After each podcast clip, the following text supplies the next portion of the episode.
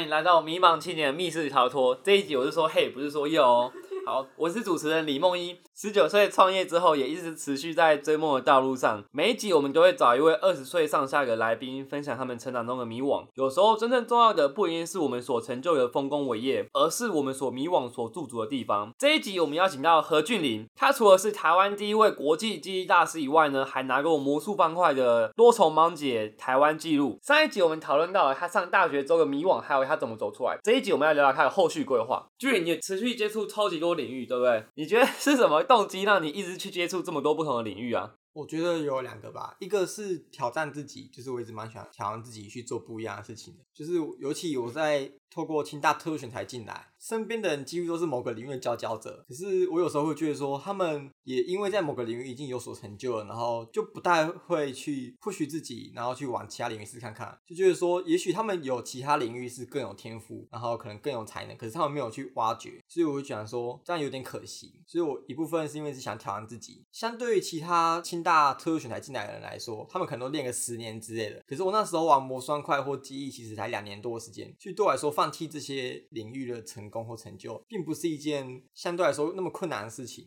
然后另外一个是因为比较单纯的原因，是因为我去玩那些领域，就是因为很好玩，这样子就想持续做。就如果你碰到一个很喜欢、很很好玩领域，那你很自然而然就会可能想要每天碰它，然后持续精进它的能力，这样子。哦，就是很纯粹内在觉得好玩这样。对对对。你接触过这么多领域，像什么调酒、B-box，对，然后之后要往德州扑特选手迈进。你觉得接触过这么多领域，除了好玩以外，对你来说还有什么共通点吗？嗯，共通点的话，要讲这个几个领域共通点，我会比较偏向去理解说不同领域的他们的思维模式，譬如说调酒啊、记忆。我双快，或是德州扑克，讲德州扑克最影响我的，就是我虽然还不是一个很强的选手之类的，可能只接触几个月，但是我觉得它里面很多思维就已经影响我的生活。譬如说，可能是期望值的概念啊，频率的概念，就是我们可能看待一件事情，然后要看待整体，不能说可能你可能拿到一个很好牌，然后可能打不好，然后还是打很烂之类的。或者说你做一个决策，就你可能当下做那个决策期望值是正的，可是如果你因为那手牌，然后被什么爆冷门，然后被打掉之后，就开始去检讨说我是不是哪里做不好，那这样子其实反而是错误的，因为那个决策本来就是正期望值，你只是因为。一件突如其来的事情，然后就没有达到那个期望，然后就说这个决策错的，其实是有点奇怪。所以讲到可能在其他生活例子上来讲，譬如说你可能做一个决策，那你可能发现你的出来结果是不好的，那你可能就说我当时应该怎么做？可是这已经有点像是事后诸葛，就你当下应该做你认为是呃期望值最高的决策。就是说，呃，平均来讲，说这个做这件事情的收获是最好的，所以你不能因为你结果不好，然后就说你当时做决策是错误的。所以这个思维蛮影响我的。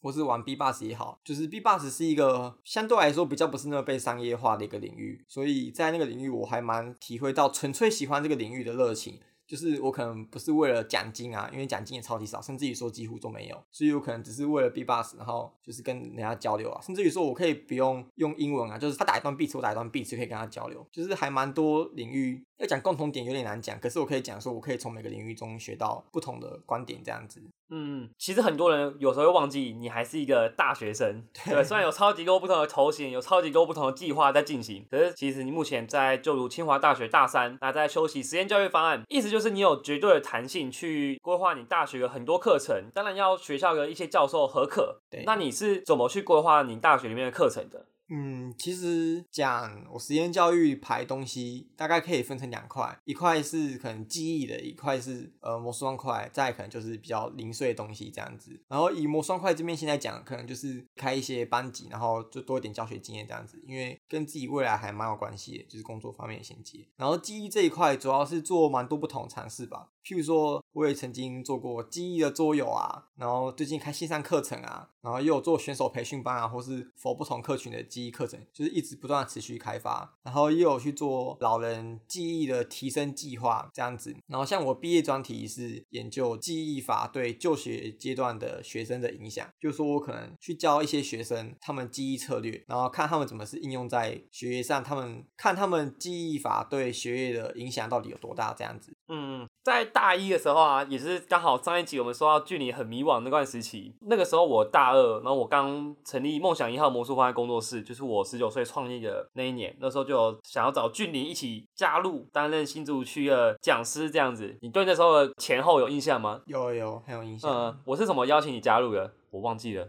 就最早那时候是找我跟另外一个同学，然后在宿舍交易厅，然后。在那边吃宵夜之类，然后问说要要不要加入工作室啊，做这件事情这样子。哦，可是我怎么记得那时候那之前你就已经加入了？哦，对，更早之前其实就有加入了，可能讯讯息上或是比赛见面的时候就有聊这样子。呃，因为我一直觉得俊宁他个学习曲线很特别，就是他一开始其实表现都蛮烂的，可是后 后面就会表现的很好，就是他会透过他的比较特别的学习方式这样。因为像俊宁到团队里面第一次教魔术方块课的时候，我觉得教的超烂的，烂爆了。对希望那个家长不要听到，然后会觉得他怎么给我们这种讲师？没有，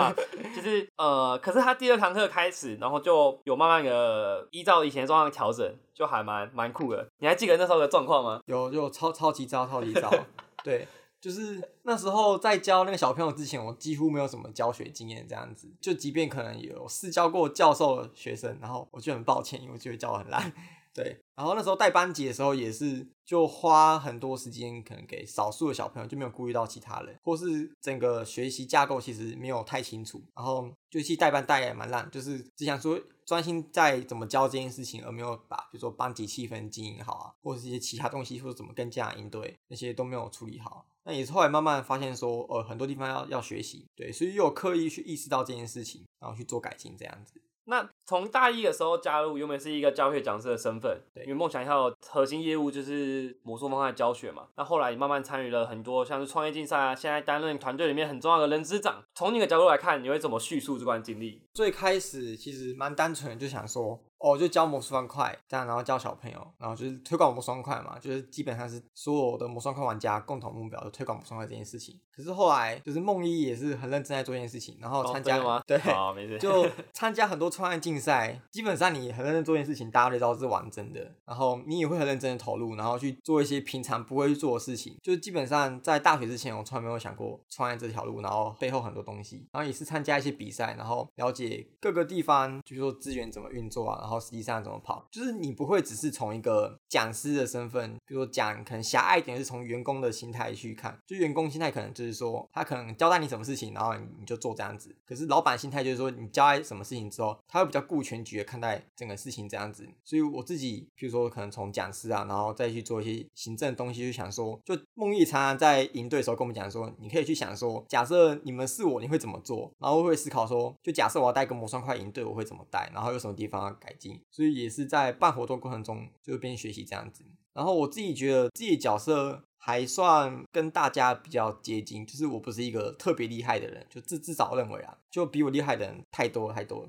虽然你自己就南瓜了，团队里面大部分的台湾纪录突破有破的数量，大部分对，就是我也认为说魔双玩家很多种啊，我只是练习比较多，然后比较。蛮几比较厉害的人而已，就是还有很多人，就是譬如说，可能团队里面有人是设计方块的，我觉得他好厉害，怎么帮自己设计，或是有可能其他各种类类型技巧，就我不会觉得自己是很厉害，就这种优越感之类的，就是也可能认为自己没有比较厉害，就觉得跟大家一样，可能是一个新创团队还在学习，所以也会可能从对方的角度去思考吧。譬如说我，可能最近带教育训练，我就会想说。他们要的是什么东西，然后我能给的是什么，然后尽量从大家的角度去出发，这样子，所以我会觉得说自己也是在这过程中，就是边跟大家学习，然后一起成长，就是把自己能学到东西带给大家。嗯，你觉得梦想要参与多，你印象比较深刻的事情有什么吗？印象比较深刻的事情。其实还蛮多的，但讲我现在脑袋最直接联想到应该是清大创业竞赛吧。嗯，对，就是我记得那时候有做一个还蛮酷的事情，是我们那时候就是看到评审名单就偷瞄到，我们就几个人跑到厕所里面偷偷查，呃，评审是谁，然后他有什么专业的，然后先设想说他们会问什么问题，虽然后面都没问啊。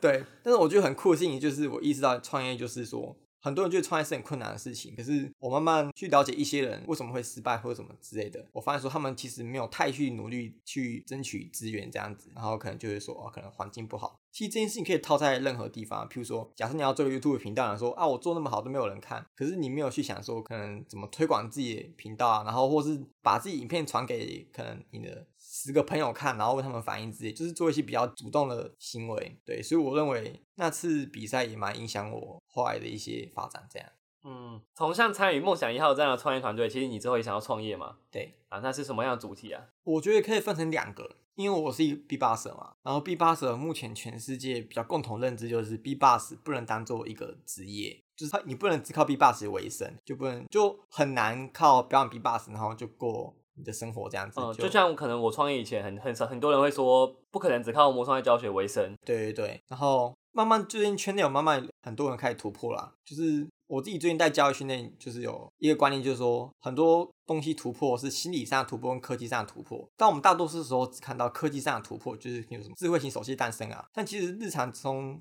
更多常见的是呃心理上的突破。那我觉得可能最开始就是要突破大家心理上的突破，就是 B 八十可以当做一一个职业，然后可能就是想说呃怎么怎样靠 B 八十去做一个职业。比如说可能组织个团队啊，然后一个平台职业，就是又参考可能我在梦想一号的经历，然后去外面做一些事情，或辅导一些其他 B 八社去做一些平台经营这样子，所以会想做这些事，但不会是最主要的。讲后面比较主要的，假设要做的话，应该会做记忆方面相关的。像我在记忆圈有认识，就是蒙古那边团队，他们有一个类似脑力发展的团队的协会之类的，然后他们就是会发展儿童的智力，他们就。会把一些我们常见的脑力运动放进去，譬如说心算啊、叠杯、魔术方块、记忆，然后他们那边出很多很厉害选手。那我自己觉得台湾目前还没有一个协会或是一个单位可以整合这些资源。然后我自己也算几个领域都有接触，或是有一些共同点，所以我觉得自己之后可以尝试着试看看在台湾做这个协会之类的。然后我甚至名字都想好了，叫资优艺，对，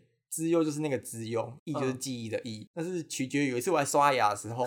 然后我想，我想要日本的有一个词叫“只有以”，就是很强的意思。嗯，我说“直优艺”很强，“直优艺”，“直优艺”这么酷。对，所以我连名字都想好了。对，所以主要应该是做这两件事情。嗯，其实公司蛮以你个人的专长跟经验为出发的。对，要不要顺便宣传一下自己，工商一下自己的粉丝专业啊？好，就是如果你对我的一些课程有兴趣，可以搜寻国际记忆大师何俊霖，或是你可能搜 YouTube 上搜寻我的名字，就是何俊霖，可能就跑出一些节目影片啊，或是一些比赛记录之类的。对，然后有任何事情都是欢迎可以跟我私讯讨论这样。嗯，其实。你接触的领域绝对不只是我们刚刚有聊到的这几个，对，你可以说明几个可能才刚摸，然后就开始附中的。的经验吗？哦，其实我超级多失败经验，就是玩一个领域之后，然后就没有继续玩。也不是说失败了，就是没有那么有兴趣这样。没有没有持续持续碰的领域，譬如说最近期的，应该就是还算有接触的，譬如说可能通灵这一块。通灵，对，就是很有趣的事情是，有一次我在逛书店，然后就看一本书，然后就在讲魔法东西，然后给我朋友看，他说这东西就是。不科学啊，假的啊！我就觉得很有趣的是，为什么我们能看到这种东西，第一反应是批判，就觉得这是假的预设立场。然后我就觉得说自己可以先买回去看看，然后就有去做一些练习，其实蛮有效的。就是我这边呃也不算放弃，就是我持续去做，但是没有像比如说练肌、练模双块这么刻意的每天花几小时练习，而是想到时候就做。譬如说讲通灵，其实他没有想，没有我以前想象中的那么的不科学。对对对对，他可能就是有一些有点像比如说冥想概念。比如说我可能很累的时候，可以做太阳式呼吸，让自己的可能充满精力啊；或者是我可能想要放松睡觉的时候，可以做月亮式呼吸，或是你怎么用一些魔法的方式，它书中叫魔法或通灵的方式，把你的压力排出去。对，就是我们人其实很多时候会有预设立场，觉得说是可能是假的，因为没有接触过，我不相信嘛。可是我自己反而觉得说，就是你没有接触过，就预设立场就有点可惜，不如就实际做看看嘛。自己目前接触下来，其实还算是我自己觉得是可行的，但是我没有持续。进行下去这样子，嗯，搞不好其实也是很科学的东西，只是包装的方法不一样之类的。对，其实那本书里面有讲到一些科学的东西，比如什么阿法波、西塔波之类的。对，所以应该还算科学啊。但大部分人就觉得说，可能因为魔法这两个字，大家就对好预设立场这样子。嗯，还有什么不同的领域吗？呃，不同领域的话，最近的话。五子棋算吗？五子棋，梦族社区五子棋大师。好，讲个题外话，前几天我跟俊林还有其他伙伴，我们一起从新竹骑机车去台南，然后他赢了好几场五子棋，我们就骑车无聊的时候就会玩五子棋，是休息的时候，不是骑车的时候，然后他就赢了很多五子棋，所以他现在是五子棋大师。好，好，就是嗯，算是对这个领域有兴趣吧，但是就是我对很多领域会很有兴趣，可是也会思考说，就是要要不要继续碰这件事情，就是会看他。对自己的未来性吧，或是对自己好玩到哪边。这样，像我大一的时候也曾想过要不要玩 DJ，然后就是什么刷嗲就很帅，后来考虑过可能时间啊或是金钱上的东西，我就没有继续下去。对，所以其实还蛮多领域是我碰了，然后有一些理由没有继续。但我觉得归根究底，就是本质上就是我对这件事没有太喜欢。就如果我真的很喜欢 DJ，那我应该也会筹钱出来，或是花时间出来做一件这件事情。对，所以我我不会觉得那像借口，而是说我本身没有喜欢到要一直去做它那种程度。嗯，就虽然说是一个很兴趣很广泛的人，可是对还是会有很多不同的顾虑和考量。这样，对，嗯，我觉得有很酷的一点是，俊你会把，假如说吸收知识还是看书，会干把会把这些个人成长的，一般大家觉得是兴趣的东西，然后当做是工作的一部分。哦，对，有一次我跟我就是我们一群伙伴啊，要一起呃相约去工作，去办公室里面一起工作这样子。然后俊颖一坐下来工作就开始看网络上的影片，我想说哈，俊颖你是在干嘛？你在开玩笑吗？对，然后就是把我看一些网络上知识性的影片当做是工作的一部分。对，样嗯呃，好，来谈那个情况好了。就是我前面有讲说，就我其实想试看看职业的周扑克选手这条路这样子。那你做这个选手，或是做这个职业来讲，你可以想象他是一个竞赛选手。那你在做这件事情，你可能要去前置作业啊。譬如说，假设你打电竞，你可能要先可能暖身啊之类的，或是就是有些暖身动作，或是有些这种学习类的东西，譬如说可能这种策略类的，你可能就要看影片，然后学习不同策略。对，所以在别人看来，我可能就是啊看影片而已，可是我可能就做笔记啊，然后去理解说这概念是什么。对，所以我觉得还蛮有趣的，就是别人可能觉得说啊看影片在哪是工作，可是对我来说我在学习不同知识，就是我可能在譬如说看一些书啊，那别人就有哦可能休闲喜欢看书，可是我觉得是对未来其实是蛮有帮助的。就当你知道自己要什么东西的时候，做那件事情就是对你自己是有帮助，那我觉得那就在工作。嗯，有趣，因为一般大学生可能都还是学科里面的课内的书，对，比较像工作这样。那来聊聊德州扑克好了，因为你嗯有计划接下来想要休学去冲一波当个选手，对不对？对。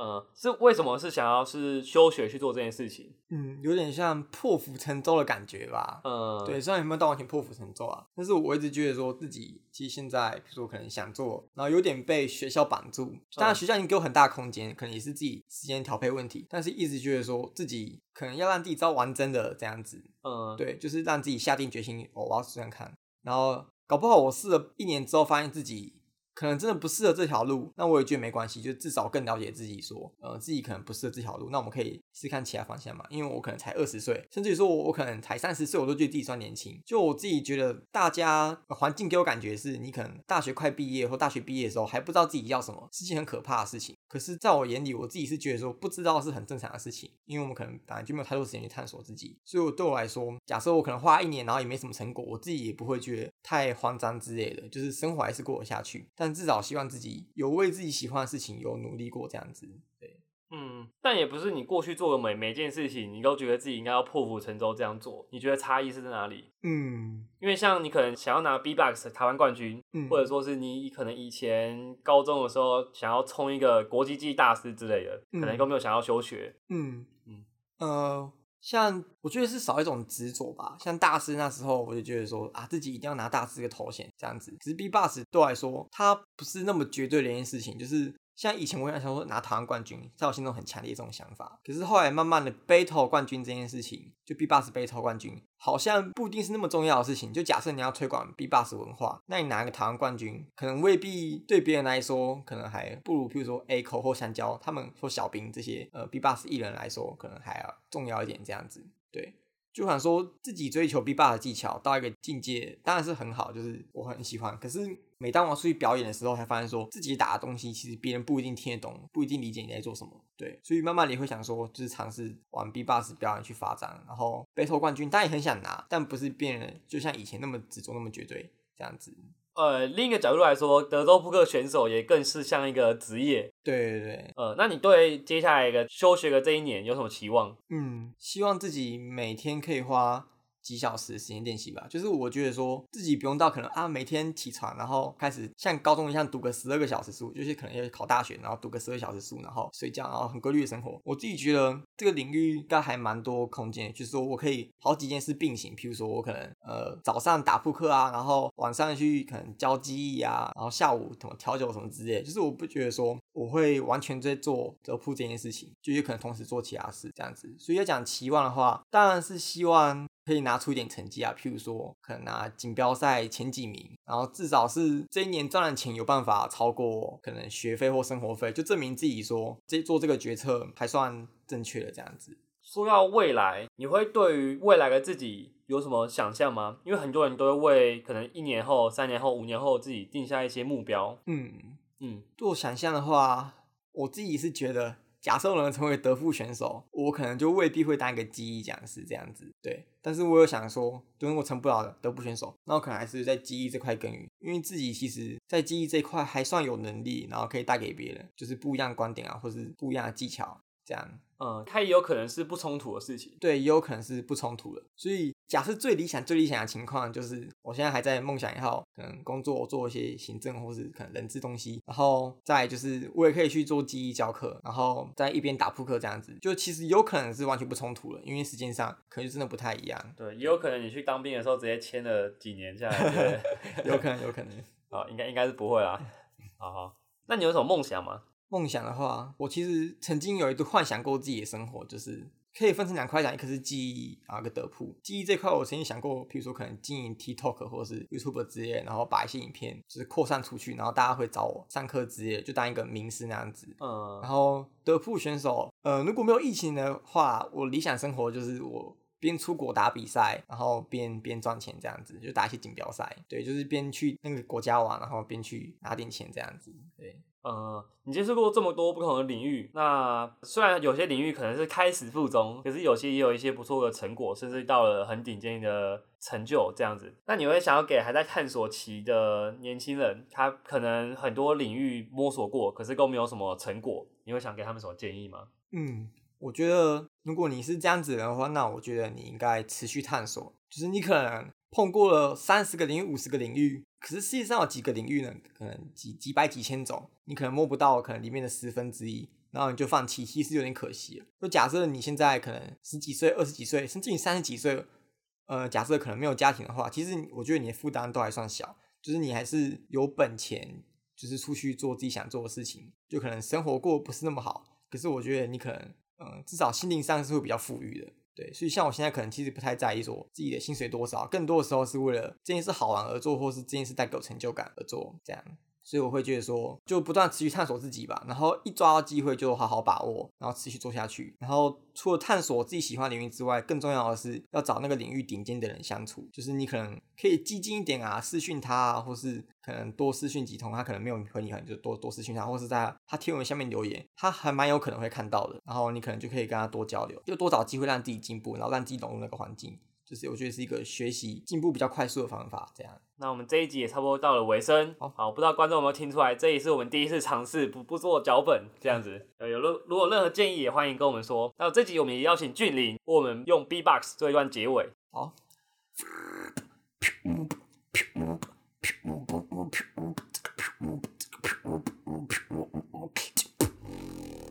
也拜拜。我是主持人李梦一，今年十九岁。哎、靠背，